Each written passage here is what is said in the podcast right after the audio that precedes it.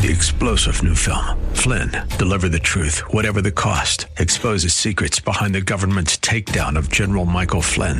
Flynn knew what the intel world had been up to. He ordered the first audit of the use of contractors. This set off alarm bells. He told the truth. He was the most dangerous person for Donald Trump to hire. They had to get rid of Flynn. Flynn, deliver the truth, whatever the cost. Available now. Watch it today. Go to salemnow.com. Salemnow.com.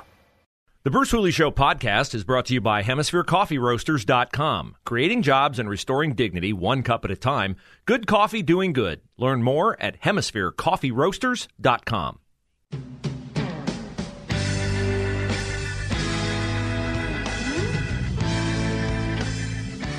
Well, I'm sure you've heard the kerfuffle in our uh, state house about the drawing of legislative maps. They're on try number three to come up with demographics, not demographics, but the boundaries is the better word for who will be contained in a certain district for state representatives in Ohio and in Congress.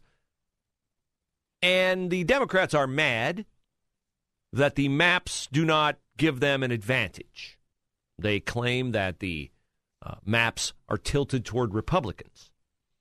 Well, elections have consequences, and we are a Republican leaning center right state. So this has been looked upon with consternation by Democrats because they feel like it won't help them get control of the state house. They don't have any similar objection, of course, to the uh, much more gerrymandered districts in New York and Illinois that are trying to game the system in the 2023 U.S. Congress by outright eliminating the few districts in New York and Illinois that are now held by Republicans. New York and Illinois are coming up with some uh, Picasso like districts so that they can play fast and loose and get their uh, Democratic colleagues five more seats in the upcoming Congress because Republicans are definitely, definitely going to take control. We had the 30th Democrat retire or announce their retirement today. But there's another aspect to the state legislative maps that has been more under the radar, except predictably, it also has resulted in Democrats complaining. Uh, when they redraw the districts for the Ohio House and for the U.S. Congress, uh, they also establish new boundaries for the State Board of Education and the Ohio Federation of Teachers and the Ohio Education Association and existing Democratic members of the State Board of Education are alleging that the Republicans in charge of the redrawing of the legislative maps are drawing them so that the few Democrats on the State Board of Education will have less influence going forward. Here is a quote from Melissa Cropper. Mm, you'd probably get closer to her actual uh, truth quotient by changing a vowel in her name. But at any rate, she says, I'd like to say I was surprised, but I am not. This is just another example of how the Republican Party is using their political power. Uh, Melissa, you're in the teachers. You should know that uh, that should be a use of a pronoun. It's not there. This is just another example of how the Republican Party is using its political power to manipulate the system to drown out the voices of people who don't agree with them. Hmm, let's examine that statement, shall we? This is just another example of how the Republican Party is using its, I'll correct it for you, political power to manipulate the system to drown out the voices of people who don't agree with them. Is it now? Or is it, Melissa, an example of how the Republican Party is using its political power to act upon what it perceives to be the will of the people who elected it? I was under the impression that that is the purpose of an election. If you are a Republican and you are elected by the people of the state of Ohio, then you have a compulsion to enact legislation and other things like legislative maps that you strongly believe play to the preferences of your constituents. I don't believe that if Democrats had control of the state of Ohio, that the legislative maps would be drawn to benefit Republicans. I don't believe that for a heartbeat.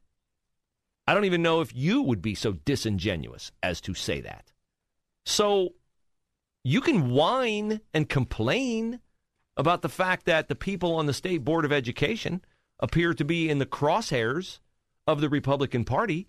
And if they are, it's because they are in the crosshairs of Republican voters in the state of Ohio who outnumber Democratic voters. Now, one of their specific complaints concerns a district that used to contain Medina, Wayne, Stark, and parts of Summit counties. Uh, it now does not contain Medina County at all. It drops further south. It includes Franklin County and Union County. And they are complaining that this district is way more Republican. I don't believe that is true. Union County is definitely more Republican, but Franklin County isn't. Medina County, and I have a lot of friends in Medina County, is not an overwhelmingly Democratic county like Franklin County is. So last year, the State Board of Education voted to get rid of a nonsense initiative that would have made critical race theory teachable in the state of Ohio, and instead, it replaced that initiative with one that condemns teaching that, quote, seek to divide. Of course, the Democrats, the teachers' unions, the wokesters out there are highly uh, objecting to that. But that was the right decision. That was the right policy. And if you don't believe that your kids are being indoctrinated in schools, uh, here is a teacher, unidentified, found on Twitter, libs of TikTok. Uh, here's her message to parents and how accountable she believes she is to parents. So I see how you think that you've done something here because parents or community members have voiced concern to their elected official, which is how that process works. Um, not not bringing it to a teacher, right? They're taking it to the elected official. Um, and now that uh, legislators are are trying to implement these things, um, but still, in fact, a parent, not my boss. I don't I don't actually answer to them. So a parent is not her boss. She sees what you're doing, going to your legislators. That's how it works. She doesn't object or deny that that is how it works. You go to your legislator who enacts a law like they did in Virginia, for instance. Remember the school board pushing back in certain areas against Glenn Youngkin's executive order ending mask mandates in some Virginia schools? So the school board said, no, we're not going to pay attention to your executive order. So yesterday in Virginia, the legislature made a law that they can't have mask mandates. Yes, yes, libs of TikTok teacher, that is how it works. And now those Virginia districts have to rescind their mask mandate because it is the law. But this teacher says, I'm not accountable. I'm not accountable to you parents.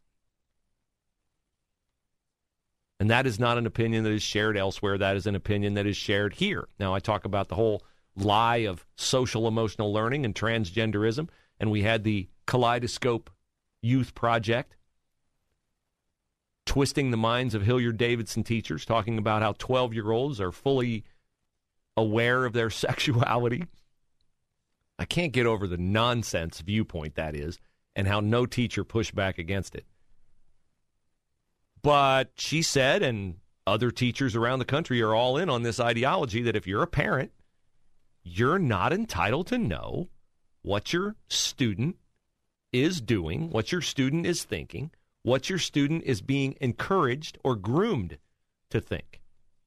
Here's a teacher talking about something called a transition closet that they have at school. What, pray tell, is a transition closet? Let him explain. The goal of the transition closet is for our students to be able to wear the clothes that their parents approve of, come to school, and then swap out into the clothes that fit who they truly are. And I use the idea that this is like Superman changing in a phone booth. But that idea actually goes a lot further than that because Superman isn't Clark Kent. Clark Kent is actually the disguise. And when Clark Kent goes into the phone booth, he transforms into Superman, who's really just who he truly is, Kal-El. And so this gives our trans students the opportunity to be the superheroes that we know they are.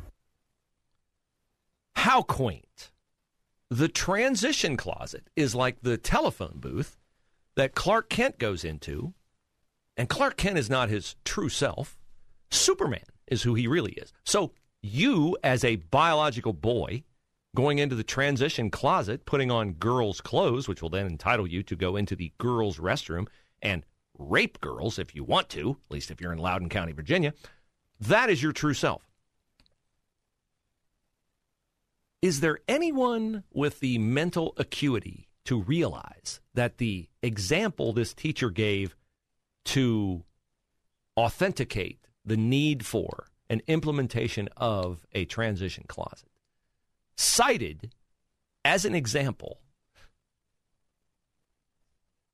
a cartoon character. A cartoon character. Clark Kent is not a real person. Superman is not a real person. Which, now that I think about it, maybe that was a perfect example because a biological boy who goes into a transition closet and puts on girls' clothes and thus emerges as a superhero girl is also not a real girl nor is a biological girl who goes into the transition closet and puts on male clothing, nor is that person solely by saying they are or wearing clothes that testify to the fact that they are a boy, really a boy. So I'm I'm I'm utterly struck by how stupid you have to be to come up with an example that you think irrefutably demonstrates the principle you are asserting when the example you come up with is a made up cartoon character. Not just one, not just one made up cartoon characters, two Clark Kent and Superman. They're not real.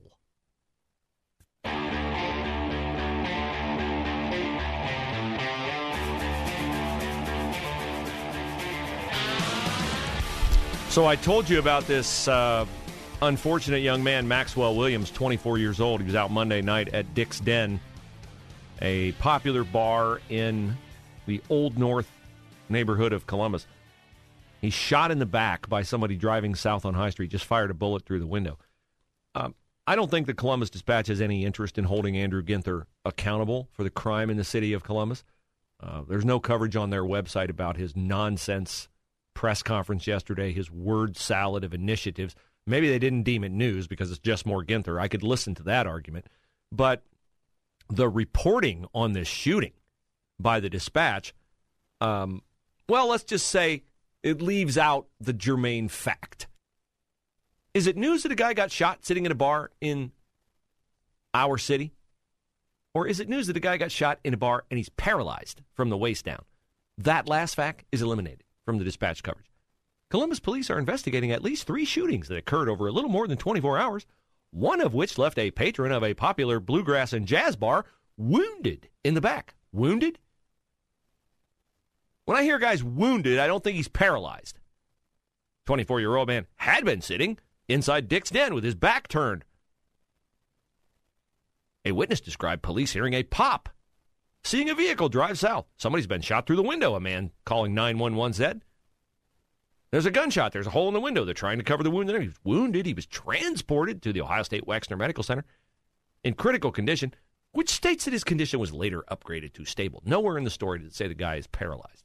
Because that would, of course, resonate with people. And you go, what, what is going on in our city? Guy's out. He's enjoying an evening out with his buddies and he's paralyzed? No, you have to watch television to find that out. You have to read ABC6's website. Ineptitude, ineptitude.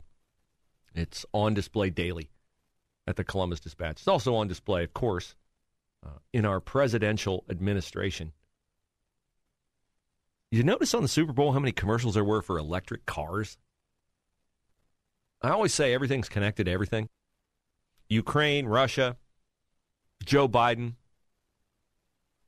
electric cars. How could that be connected? Well, The whole Russia thing about Ukraine is Vladimir Putin trying to get the price of oil as high as he can. That's where Putin gets his money from oil. He has one of every 10 barrels of oil in the world is coming from Russia. Oil's now at $93 a barrel. Why is it at $93 a barrel? Because we have idiots like our energy secretary, Jennifer Granholm, saying things like this. We need to move to a form of energy electrifying our vehicles that doesn't cause us to be at the on our knees to um, volatile uh, countries. What's an electric car cost, Jen? Who has the money for that? It'd be great if we didn't have to buy gas, Jen. I don't know where I'm going to get the 70 grand to buy an electric vehicle. Mike Pompeo, the former Secretary of State, no doubt former presidential candidate, uh, notes that this in the Ukraine is all about gas and is about Vladimir Putin playing Joe Biden like a fiddle. I heard President Biden say that he's worried about American energy prices because of something that Russia does. In fact, American energy prices are high today because of what President Biden has done. He shut down the capacity for America to produce its own affordable energy. Uh, don't don't let any leader hide behind what some other actor does. America can have affordable, safe, abundant energy from its own internal resources. We demonstrated that in our four years. Yeah, we had it. We don't have it anymore because of the greenies that dominate the Democratic Party. And those electric cars, well, they need batteries. And those batteries, well, they need cobalt. And we can't get our hands on any cobalt. Why can't we get our hands on any cobalt? Oh, oh, because China has all the cobalt. Who helped them get that cobalt? You might recognize a name in this Fox News report.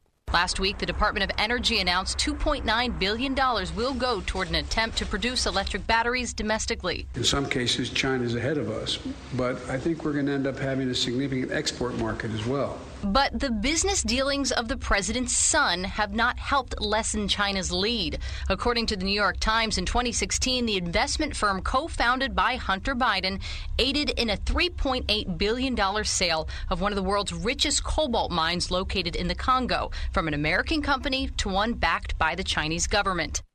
Nice. Hunter got a check. And if Hunter got a check, the big guy got 10%. Man, uh, if only we had an honest media. If only. Now, I want to play for you as we exit today what it sounded like yesterday on the University of Nevada campus when they rescinded their mask mandate. Reinstate mask mandate! Reinstate mask mandate! Reinstate mask mandate! Reinstate mask mandate! Remember when I played the little kids in Las Vegas gleefully, joyously jumping around when they were told they wouldn't have to wear their masks anymore? Now, these are students who are should be smarter, have access to data, and understand that they're not in danger from COVID. Saying reinstate the mask mandate reminds me of something Voltaire once said. We see it everywhere in our society. It is impossible to free fools from the chains that they revere. Three star general Michael J. Flynn, head of the Pentagon Intelligence Agency, knew all the government's dirty secrets. He was one of the most respected generals in the military. Flynn knew what the intel world had been up to, he understood its funding. He ordered the first audit of the use of contractors. This set off alarm bells. The explosive new documentary, Flynn, Deliver the Truth, Whatever the Cost, and covers the facts behind this scandal. Flynn told the truth. He was the most dangerous person for Donald Trump to hire. I find out the worst enemy that I'm going to face in my life is right here in America. They took my assessment and they wanted me to change it. And I was like, I'm not changing it. They had to get rid of Flynn with in depth interviews, archival footage, and never before seen personal records of the man behind the headlines. I just felt like I was drowning. Flynn, deliver the truth, whatever the cost. Available now. Watch it today. Go to salemnow.com. Salemnow.com.